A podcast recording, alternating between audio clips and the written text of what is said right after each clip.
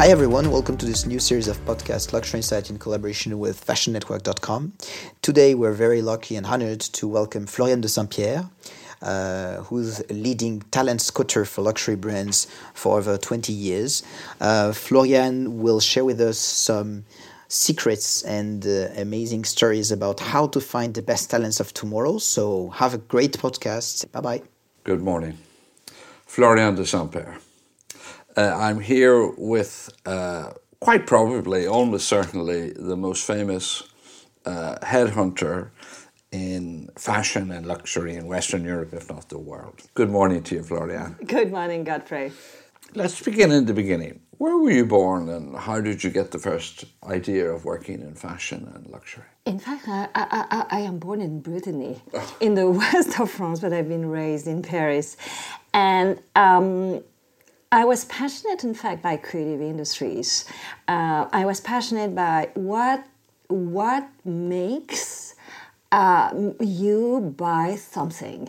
What makes something desirable? And of course, the most obvious thing was fashion. So that's why I got passionate into fashion. And I all I knew very early that I wanted to work behind the scenes. So that's why I graduated in finance. In fact, where did you study? I studied in uh, Lycée Janson de Sailly, and then I graduated from ESSEC, which was, I mean, one of the top, and which is one of the top business schools. And I enjoyed tremendously my time there. I went to Italy, I went to Australia, I went to uh, travel the world, and then it was my first experience in fashion. Because um, your first job, if I'm right, was working in Christian Dior. Absolutely. I joined, in fact, as an intern in the finance department. Well, when you were 20. I was, I was, I was. In fact, I graduated from ESSEC at 20. Oh, you did? So oh, I was, okay.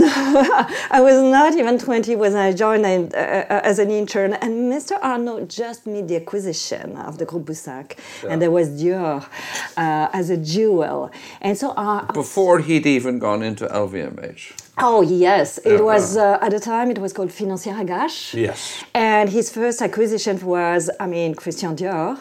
And so I sent my resume um, to the new finance uh, director, who is absolutely amazing, and he uh, recruited me as an intern.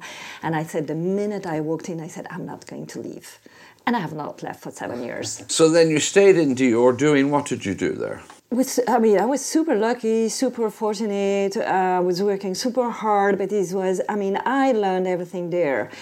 Um, I joined the finance department, and then I was given, and this was amazing, um, to set up the control, so the finance follow up of the design teams. So this was just amazing. This really exposed me to creativity and how it works. You said to finance the, the contracts of the design team. Not the contracts. It was really everything, which was the budgets. Uh, and at the time, there was a design team in New York. There was a design team in Japan, and of course, there were design teams uh, in uh, Europe. So it was I mean, budget, budgets for the fashion shows, budget for the collections, budgets for the, the traveling, budgets for everything. And I was in charge of this. And then uh, it went very well. Yeah. A few years later, I was given the budgeting and the control of the retail department in Europe. So it was the Avenue Montaigne yeah. and setting up all the uh, the financial follow up, but yeah. also the acquisitions of the franchisees. Because when you first started, I'm guessing Marc Bohan would have been the creative director. Is that right? Uh, it's too. It... I mean, too much in the past. Let's talk about the future. Yeah. But yes, okay. it was Marc Bohan. But that, and then you were there with the transition to uh, uh Gianfranco Ferré. To Gianfranco Ferré, and then I started my company in 1990 and uh, because I was, I mean, headhunted by an executive search firm who were specialized in finance. So they contacted me, and I am very curious. I had no intention to leave. Yeah. I was super happy, but as a very curious person, I oh. went there, and I was offered to join them. Yeah. And Joe was my first client. Oh, okay. So you joined this company outside. I joined this company. Dior was my first client, and I was, I mean, I really it was so helpful to have experience to know what, What, companies were talking about. And also, it was super useful not to come from HR, it was super useful to come from finance because I am always passionate about how to create value, how to be ahead. No, it's not about recruiting, it's about creating an impact, a positive impact for a brand. So, after six weeks, I left and I started my own firm. You left the executive search firm. I left this executive search firm and I create my own search firm. So in fact, as you know, in France, we are very few women entrepreneurs. So I can say today that with my company, and I'm maybe also a serial entrepreneur because I am the founder of Eyes on Talents and of Ethics and Boards. So I'm very proud to be a woman entrepreneur in this country because we are not that many. What would what? Um, I mean, every brand diff- differs uh, a lot, and uh, French people always talk about the DNA of a brand and uh, and how you have to respect that, or sometimes revolutionize it. Um, when you first were approached by a brand, what are the questions you ask them about what they're looking for? If we're talking about choosing a creative director, So first, I look at who is the shareholder. oh really? This is the most important point. Who is a shareholder? Is a shareholder thinking ahead? Uh-huh. Is a shareholder someone we can trust? Is the shareholder investing in the company on the long term? And if so, we are working because we want to, you know, create impact and positive impact. If not, we- I mean, I'm very sorry, but I mean, we are not uh, going to uh, be able to work. So, who is the shareholder and who is the CEO? And what is super interesting is really, I mean, to bring together a CEO and with the CEO and with the shareholder, creative director. Okay. Because it's not in silo. There is not a CEO on one side and a creative director. It's completely combined. And what is interesting today, and I will answer your question. what is interesting today is that it's not about creativity, it's about ideas. And a shareholder, a CEO, a creative director originate ideas. Look at Remo Ruffini, who has just been uh, honored Yeah. as business leader of the year as the fashion awards in uh, England. I was uh, in the jury.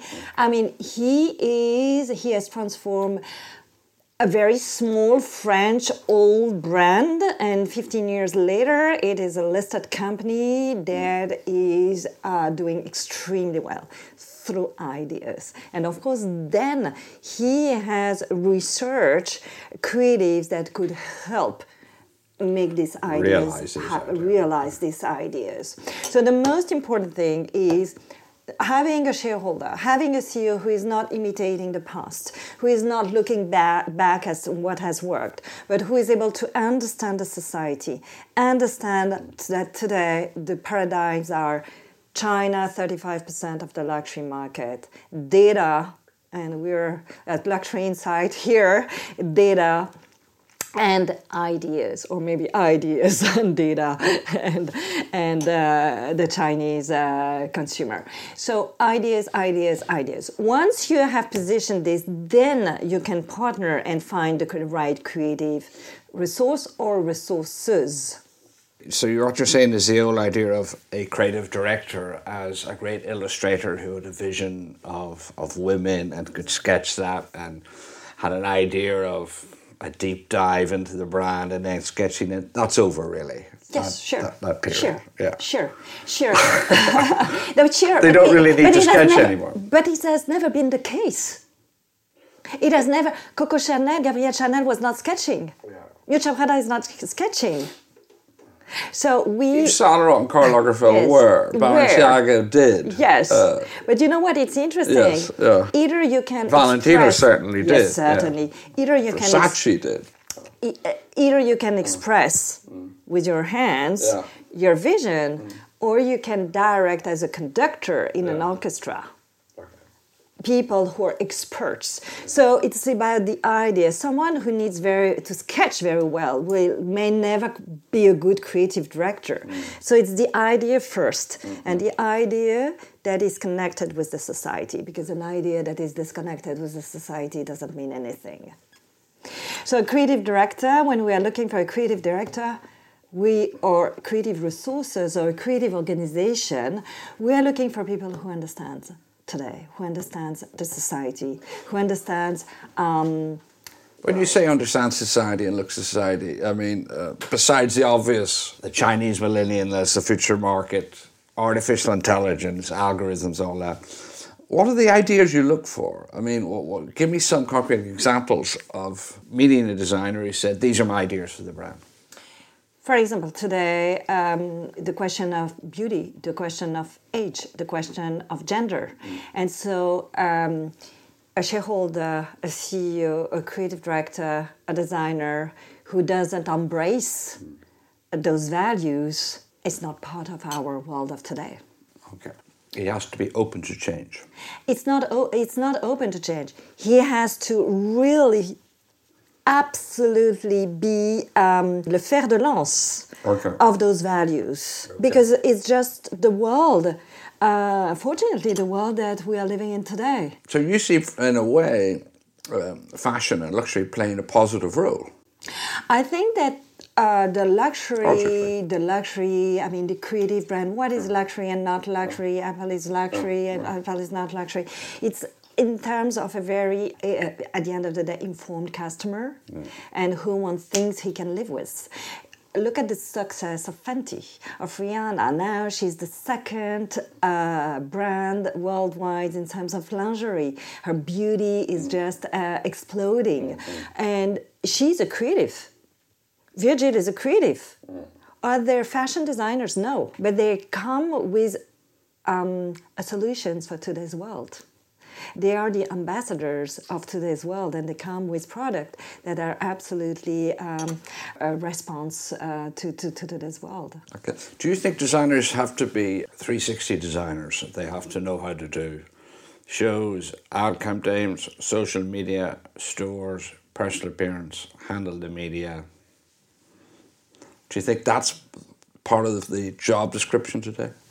Um, a no job description. There isn't any job description.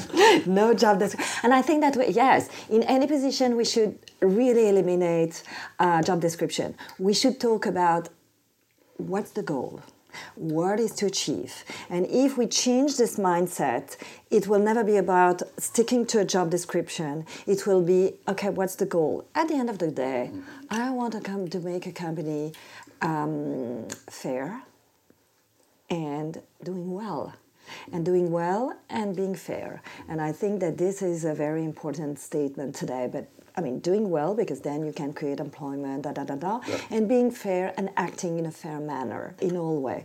So a creative director is someone who, um, as I said, has idea and can either express those idea mm.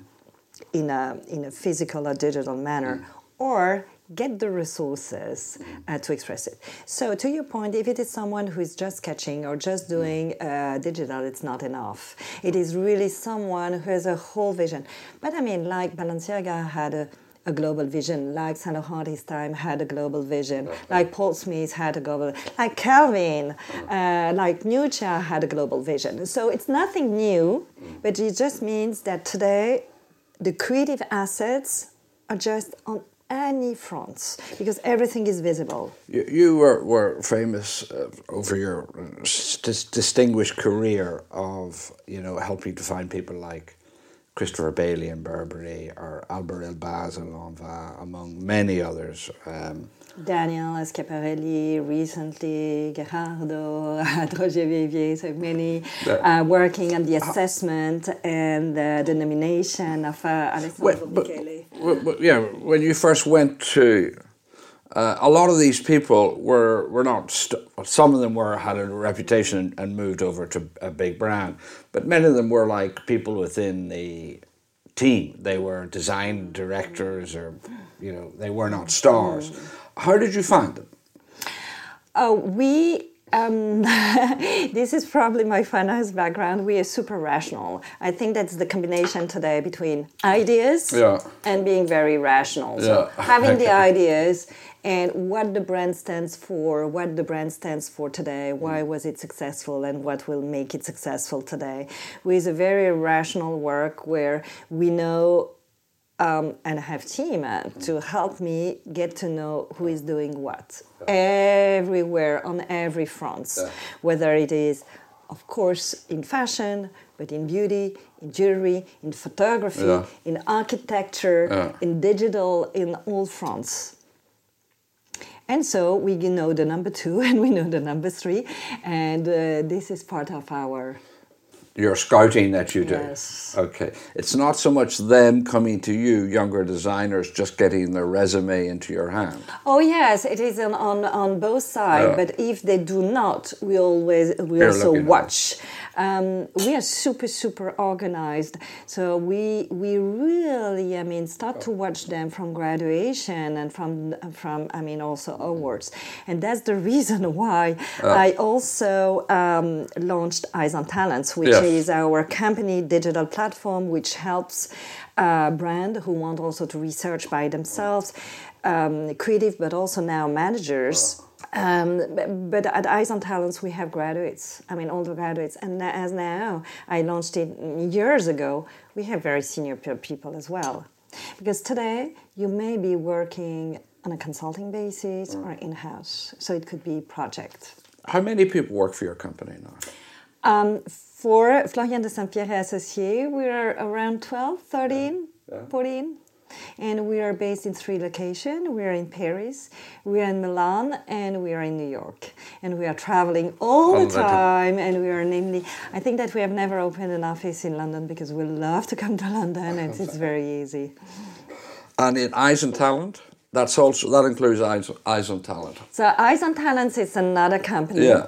And in fact, we had many requests from creative and managers Yeah. that we uh, couldn't address. And we had requests from clients that we decided also couldn't take due to, I mean, time.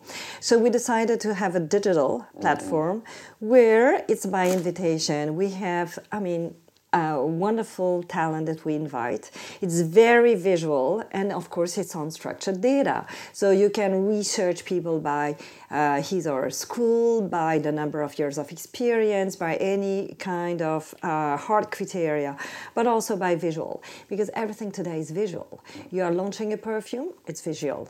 And you're a marketing director. You're a creative that has designed a bottle of the perfume. I mean, you need to express visually.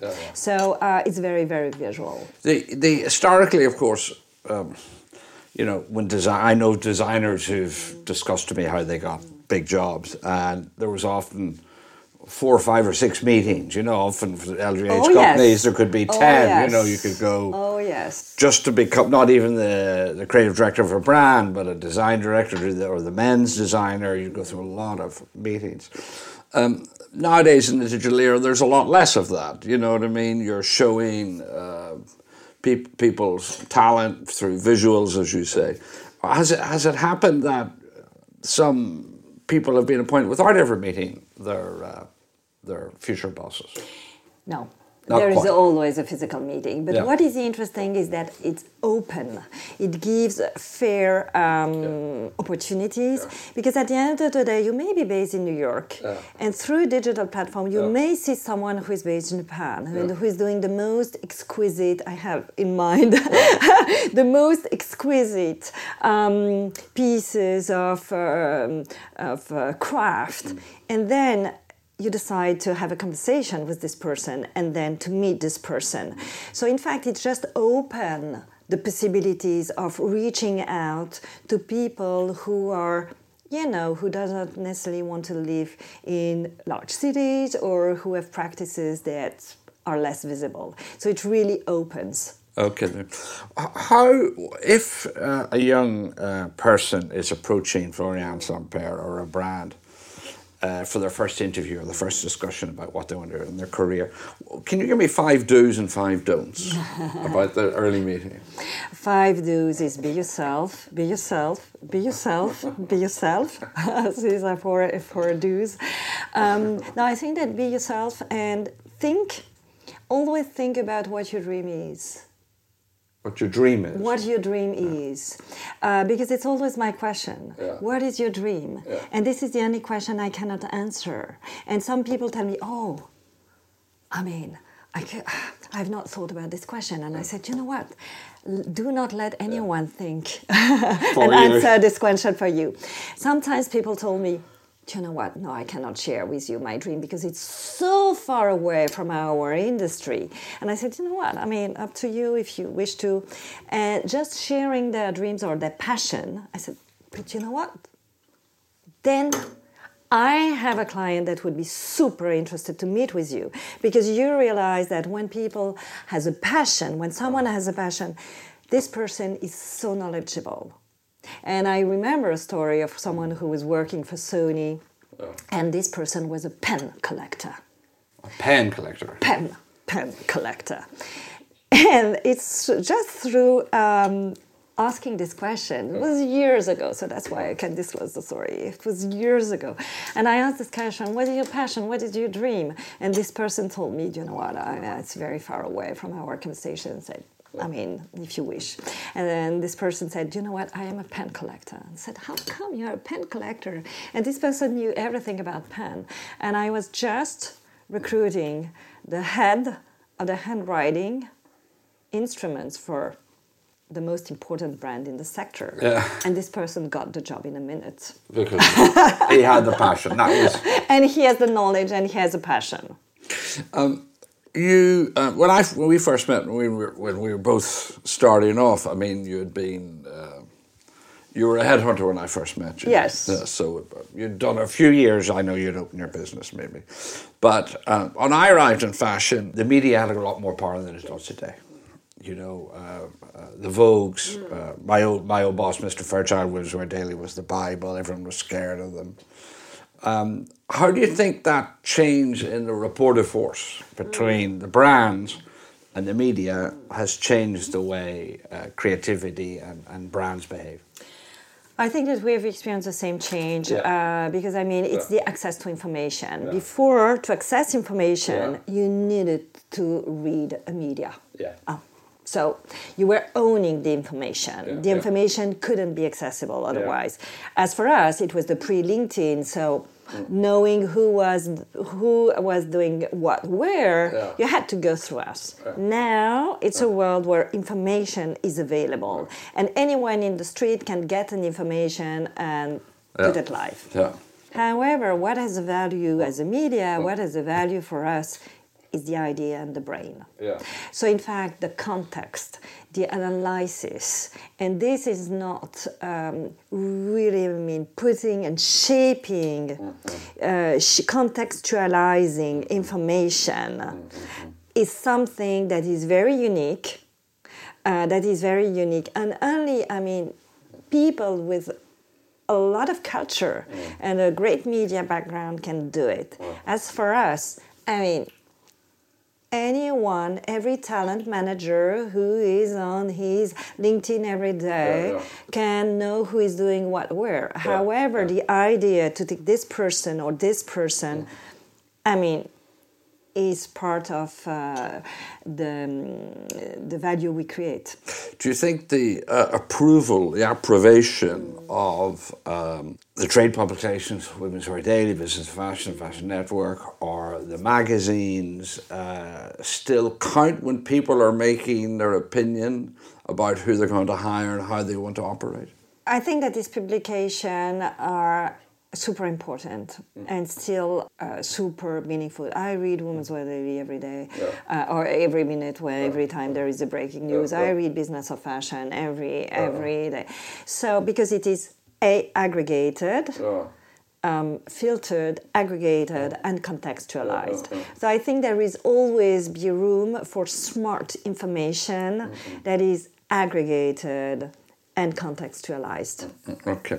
Do you? Um, there was a moment for me, a kind of um, uh, when Alessandro Michele came on board in in Gucci, where um, I mean, I thought it was a breath of fresh air, but a lot of the uh, daily newspapers didn't really warm to the idea, uh, whereas the uh, influencers and bloggers immediately liked it, and uh, there was a kind of change in tide where all of a sudden there was a new jury out there. What do you see the role of influencers in terms of influencing the choice of the designers uh, who will be uh, creating? Honestly, I remember I was part of the yeah. assessment of Alessandro. Yeah. Um, uh, yeah. I was at, uh, of course, at his first show, and I was sitting, uh, sitting to. Um, in fact, I was sitting in, in the media section, and everybody was he's not even done the show before they were criticizing say i don't understand why it was not xyz uh. and so suddenly i said this industry is very strange super strange. They have a preconceived idea, um, and then and then there was an immediate support from the audience because I mean, of course, he was bringing um, someone not only in terms of design but in terms of ideas, yeah. was challenging beauty, yeah. um, questioning beauty, questioning gender, yeah. questioning age, questioning repositioning Italy also. Um, so in fact, your question is interesting because it shows that the audience, the bloggers, the influencers, are now more maybe more qualified or more educated uh, yeah. than people in media who might have preconceived ideas. Yeah, yeah. So I think it's a really a wake up call for media to say no preconceived ideas. We're not at a time anymore of preconceived ideas in the uh, uh, modern society, we talk about algorithms and artificial intelligence. I, you know, I, uh, I'm sometimes permanently shocked when I even just have a conversation with someone about something.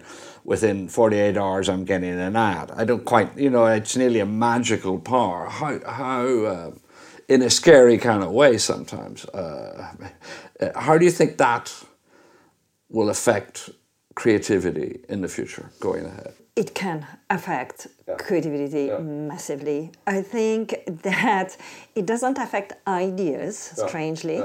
It doesn't affect ideas. It can affect creativity. So it means the execution of ideas. Mm-hmm. Only because, I mean, when you have data, masses, million, billion of data, then it's very tempting to produce products or services yeah. that respond to this data. Yeah. Uh, so this is super dangerous because otherwise you are always a little bit about um, backwards about existing data. And then the next step is, of course, maybe data can be. Um, you can have a, um, a data that can predict the future. Yeah. So I think that it's probably a world that we have already entered mm. massively on many, many, many, many, many fronts. Mm. Um, and I do think that, I mean, ideas, especially ideas that resonate uh, with yeah. society and creativity, will always a little bit escape to this. Because I mean part of it will be dictated mm. by data. Mm. but I mean an Alessandro Michele for example I'm not sure that he will I mean part of the collection may respond to data. But really the idea that makes the difference will not come from data okay. I don't think. Good. Um, uh, in the last 10 20 years especially the last 10 large investment groups mm have decided to include fashion luxury in their portfolio, you know, as along with defense industries and technology. They all feel they need to have two, three, five percent of their portfolio in this world. Um, and we've seen that many brands have been bought. When you're dealing with companies like that, Permira or the Qatari Investment Fund or whoever you deal with, how does that change the way you operate and who you suggest should work there?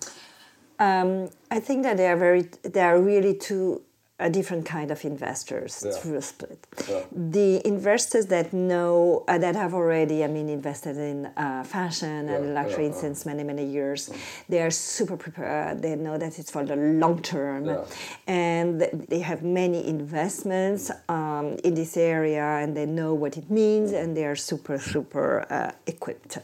Then you have investors that uh, where fashion represents just one uh, part of their portfolio. It's very important to understand whether it is a short term or long term.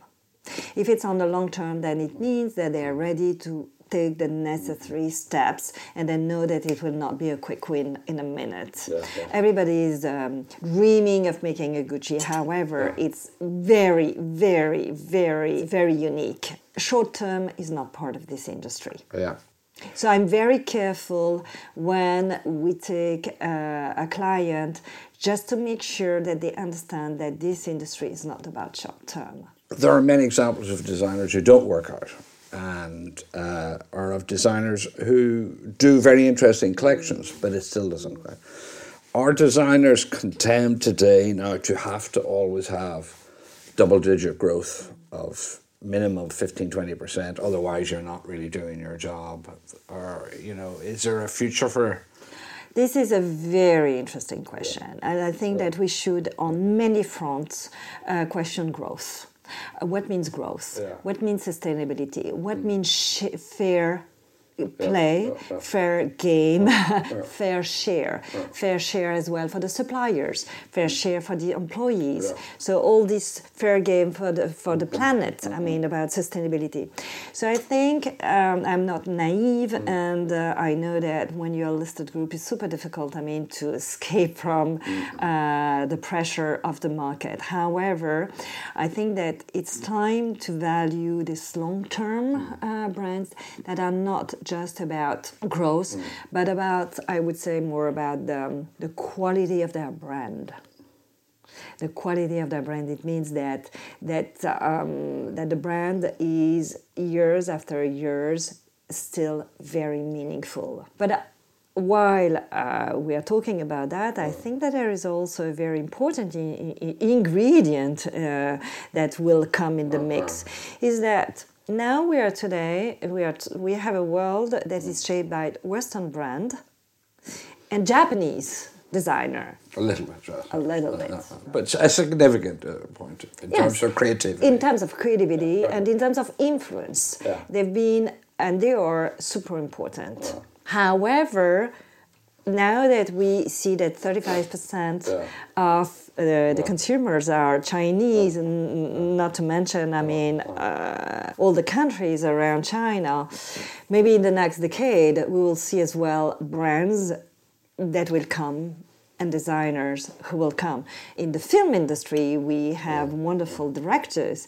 Member of the board of the Amis de Pompidou, and I was there for the opening of the Centre Pompidou uh, West uh, West Bund. Uh, there are key Centre Pompidou uh, West Bund in Shanghai. oh yes okay well they have a Centre Pompidou on the Bund in Shanghai It's a collaboration between the West Bund Museum and the Centre Pompidou Okay. that was uh, just opened in uh, in November, and they are amazing uh, Chinese artists. My question is, when do we see as well non-Western uh, designers or brands that will, you know, be do, do you go to many fashion shows no. Yes and no. how many do you go to a year it's a matter of time. My team do many, many, many, many, many fashion shows, but also more important than fashion shows, it's a studio visit. Because I mean, studio visit, I mean, to see how designers work is super important. So I do um, uh, per seasons. I would do a key ten key shows, uh, but my team, I have a dedicated team that do not only shows but also visiting studios and visiting graduations. uh, but you probably only go to 50 shows a year if. Yes. yeah right right, okay um, I go to 500 a year I must have been to 10,000 at least in my life. Not many people have been to more shows than me. Um, in all, my, and I've been to Brazil, to Rio, to the BRICS, you know, the big countries, uh, Sao Paulo, Moscow, St. Petersburg, Shanghai, Beijing. I have yet to see a designer from any of the BRICS who's going to be the next great new thing. Um, why do you think that is? You say that in artistic world there are many great modern Chinese artists. Ai Weiwei is probably the top five artists in the world today. There are many important filmmakers from Russia. There are great architects from Brazil. There are Indians in technology, but in fashion, we don't see that in the BRIC. Why do you think that is? I, I don't think that I have the answer. But, no, but it's interesting. I mean, I don't think that I have the answer yeah. because I mean, when we really put the question as in many creative fields, uh, we have major yeah. creative minds, Yeah. Well- especially in art, film. I mean, why not in fashion? So I do not have the answer. Because it's not necessarily about schools. I mean, many designers have not graduated at school, so it's not necessarily school. So I do not have the answer. Uh, however, I'm convinced that it will happen. I mean, for sure. Is democracy part of it? The idea of a certain sense of individual freedom and expression, the lack of concern about the vicarious of power. Maybe does that play a role in the fact that those countries have not?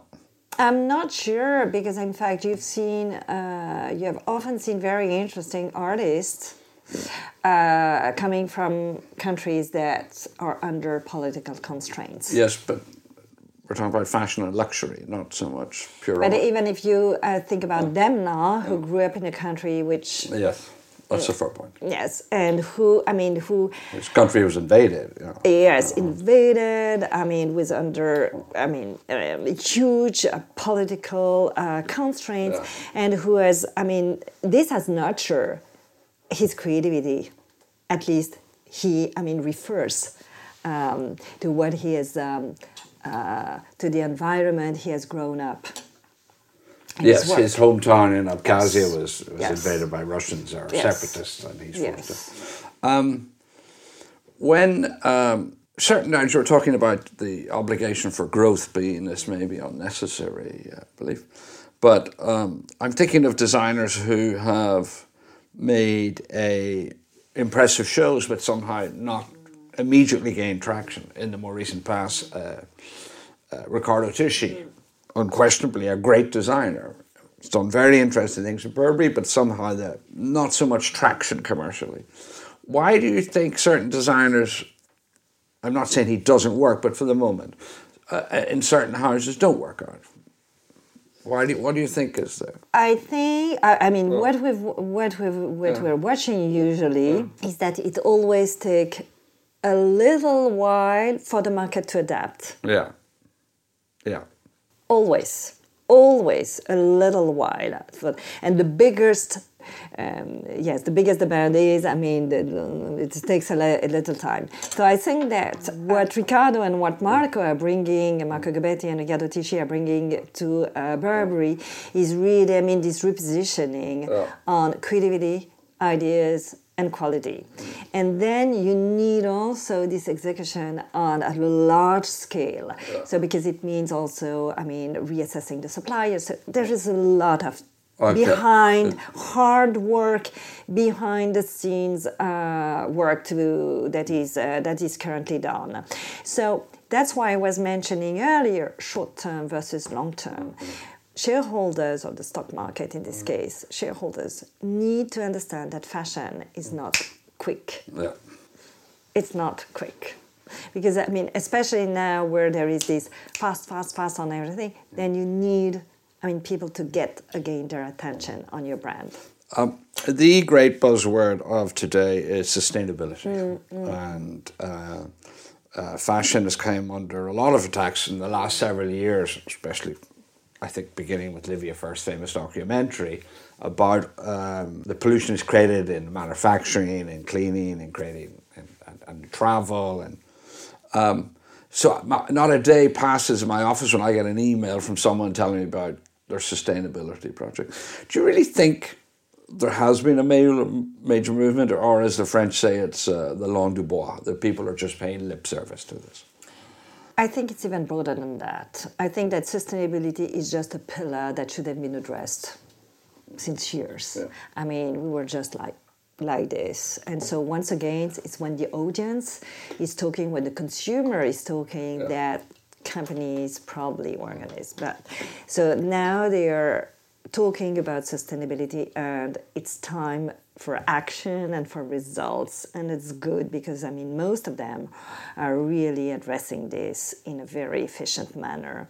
However i think that there are other fields of the for purpose of for, for fair that is super important. How do you treat your suppliers? Because if you're buying direct or purchasing direct uh, has a bonus on um, delaying the payment of uh, suppliers this is not a fair thing to do. So I think that there is sustainability, but sustainability is part of a bigger picture, which is about, I mean, fair. And I think this Being is fair. fair. Yeah. Fair to your employees, fair to the planet, fair to, um, uh, to all the stakeholders fair. I mean, it's interesting. I mean, uh, at Eyes on Talents, we are the partner, as you know, um, of Paris Good Fashion. Yeah. So we launched call for applications on our. Um, so we have a lot of philanthropic initiatives. This is a part of a philanthropic initiative for Paris Good Fashion, and we have launched a call for applications Yeah. about um, differently able people. And so this is a topic that is very little addressed by fashion companies.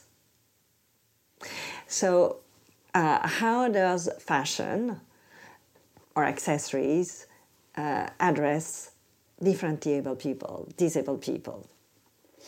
And so there, I mean, the response of this call for application was absolutely amazing. This was announced at the Institut Français de la Mode um, last June, and we had four laureates. One of them was already a- awarded at. Um, Festival de Hyères is um, uh, is someone who has designed jewelry, and so that if, if you are um, uh, not hearing well, you can have a beautiful piece of jewelry.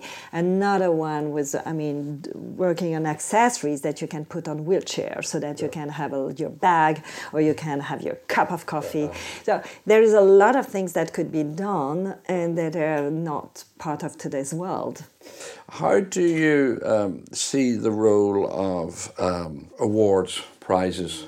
Uh, there's like been an explosion of them in the last several years, you know, from Hyères to LVMH to Andam, Vogue, CFDA, British Awards, you know. Um, you're nearly at fault if you don't have an award ceremony. How, how- what is the role of that in the industry? Visibility is key today. So everything that um, helps, I mean, a, a leader, whether he or she is a creative leader or a business leader, get more visibility is super helpful. Because there are so many that, in fact, having a jury of qualified people who say, okay, um, our eyes are on this work and this work is interesting gives a lot of visibility. So it is super useful especially at a time when uh, creative people needs to i mean find the resources uh, to sustain their own company. So i mean immediately when they have a visibility they have had a little bit more traction from you know uh, stores from uh, key players. Um, about 25 years ago, I wrote, wrote a story for uh, W Magazine. It was a big four page broadsheet story, which a lot of people reacted to. And it was called The Rich, Rich, Rich Designers of how, it, you know, it was one of the few mechanisms that a person would become very wealthy very quickly and live like a Renaissance prince. And the example was Versace or, Armani.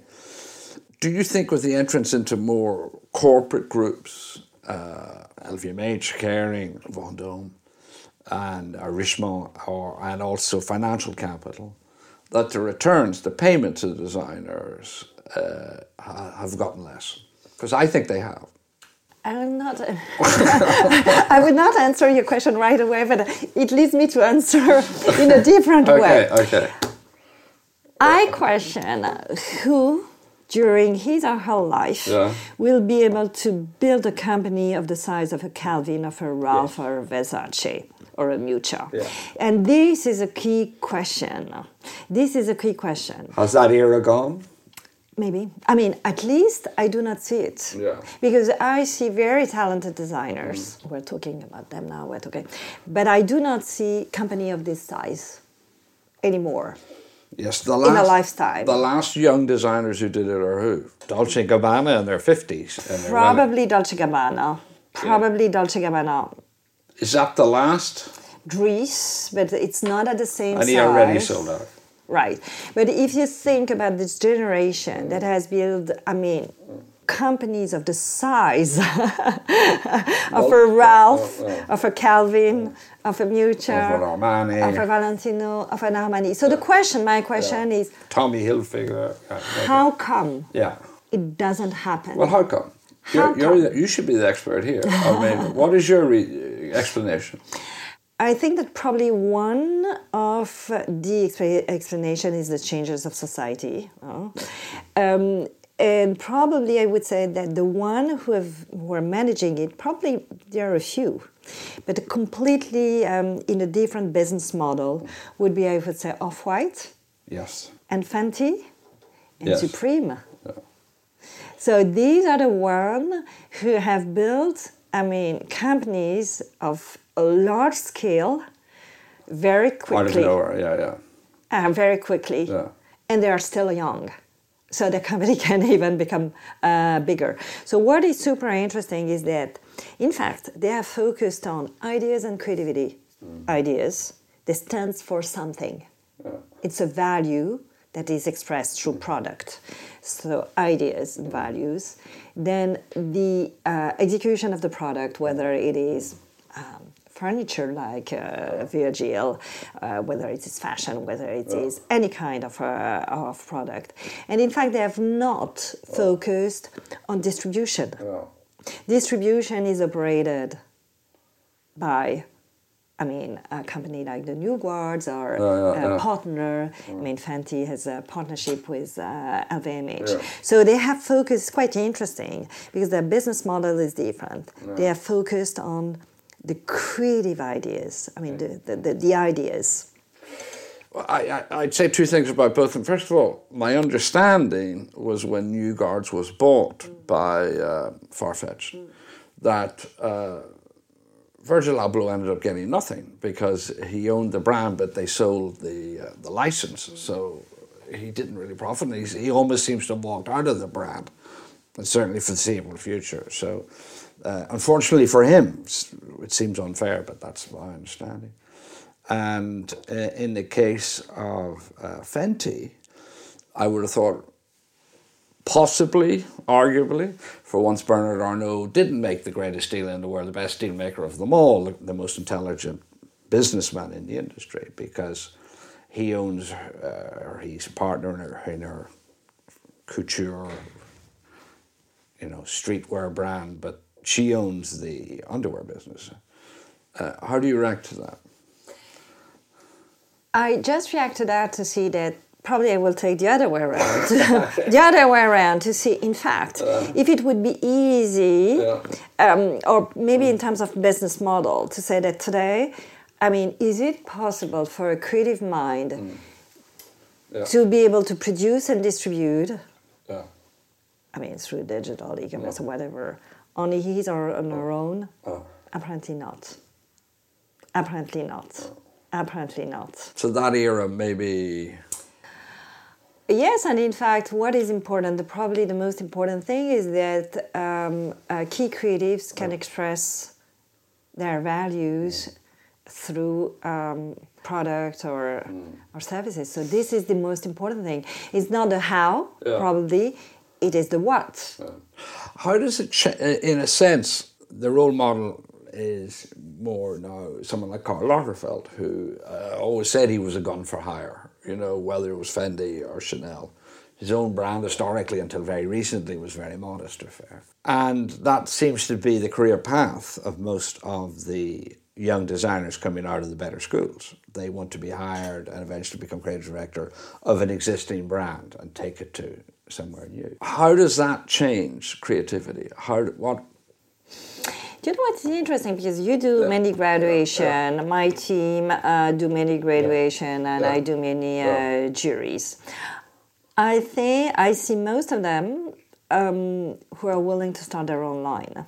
Let's take the example uh, in uh, in the UK. Look at the uh, Craig Green. Uh, look at the Richard Quinn. Look before the Simone Rocha. Mary Katrantzou, the Mary Rocha- Katrantzou. or, um, I mean, they, in fact, they are very smart. Yeah. They have their own line. Yeah. They are sustainable. yeah, Most of them are self-financed and they are not small anymore. And they own the business. They own their business, Yeah. and they are because I mean they are great talent, financially sound, and then they can pick and choose the consulting that are good for their brand. Yeah. For example, Moncler um, has reached out to Simone Rocha, to Craig Green, to Richard Yeah. Quinn. Yeah. So it's you know it's a very very good win-win situation yeah, on yeah. both sides. Mm-hmm. But I think it's a very very and what I see is that most of them in France you see mm. Marine Serre and Christelle Kocher and you Jacques s- Emus. and Jacques Emus, who mm. is doing extremely well, um, who are taking this path. Yeah. So, do you think any of those will ever grow into global brands? In thirty years' time, will our will our kids be, or our grandkids be, you know, But going in those stores, But mm, um, buying those clothes, or looking for that look? but maybe they do not want to. Do you see what I mean? Probably they want to have the sustainable growth. Yes, but you could say Versace or Armani had sustainable growth. so They they kept ownership for until very recently. For Versace, Armani still owns it. Yes, but I think that you can never say uh, this designer should do like this other one. I think that it's because I was starting this conversation Yeah. uh, talking about the business side Yeah. and the shareholder. They are the shareholder. It's very interesting because they are not only creative people, but they are also their majority shareholder. So in fact, they are taking the path. That they feel right for the company. Mm-hmm. So maybe it will be, I mean, a company of this size, Yeah. and not a global mega brand with perfumes and lingerie. But at the end of the day, it will be more sustainable on the long term. Do you think that's also partly because the new generation, like many people, now regard fashion as an art form, in part? So they think of themselves as much as artists as. Do you think that's what changed the perception? Because the older designers didn't think of themselves as artists, but now there's all these exhibitions at prestigious museums. So, you know, Richard Prada, I don't think thinks of herself as an artist. Most people would, but she doesn't. Um, I don't think that fashion is art, but I think that fashion includes the highest level of creativity, and designers can include. They, they are the one who decide the highest level of craft. Yeah. When you think about a Richard Quinn, um, it's obvious. A Craig Green, it's absolutely obvious. Um, so I think that there is this craft that it can be different. I mean, there is a combination between art and craft as well, no? but I don't think that the intention is to do a unique piece that you will not wear. I think that all these designers want their work to be, I mean, Yeah. people's body yeah. um, at the end of the day. However, that it includes creativity, that it includes craft, yes. Fine thing, um, the names you mentioned in Paris and London who have built sustainable, you know, help probably by the internet that, you know, certainly Net-a-Porter and these other, uh, or Farfetch or Matches or Mytheresa have all been very important in sustaining these young designers in my view. But they've built sustainable businesses that sell in 100 to 300 doors or 500 doors, whatever. That hasn't happened in Milan or London so much. The generation in New York who were meant to be the new stars, Zach Close and Close's business, Francis Gula don't seem to be doing so well. There's not a new generation. In Milan, despite all the best efforts, the camera, the Lamona and everyone, there hasn't been a new generation. Why do you think Paris and London have managed to have that new generation, but not the other two capitals? Huh, it's an interesting question. Uh, probably because I mean Paris, like London, have been able to attract people from all over the world. Because if you think about Demna, Demna uh, has not even graduate uh, in France, but he has. I mean, he has chosen Paris. He has he has came here. So, um, and this has always been the case. If we think about the Nina Ricci, the Balenciaga, I mean, all these designers came uh, to Paris. So, or Karl. Uh, so it's more the power of attracting creative talents in uh, some specific places. Then you will tell me why Paris and why London. So, because maybe there is a context about very open culture in every field, whether it is contemporary art, dance, performance, music, where people feel.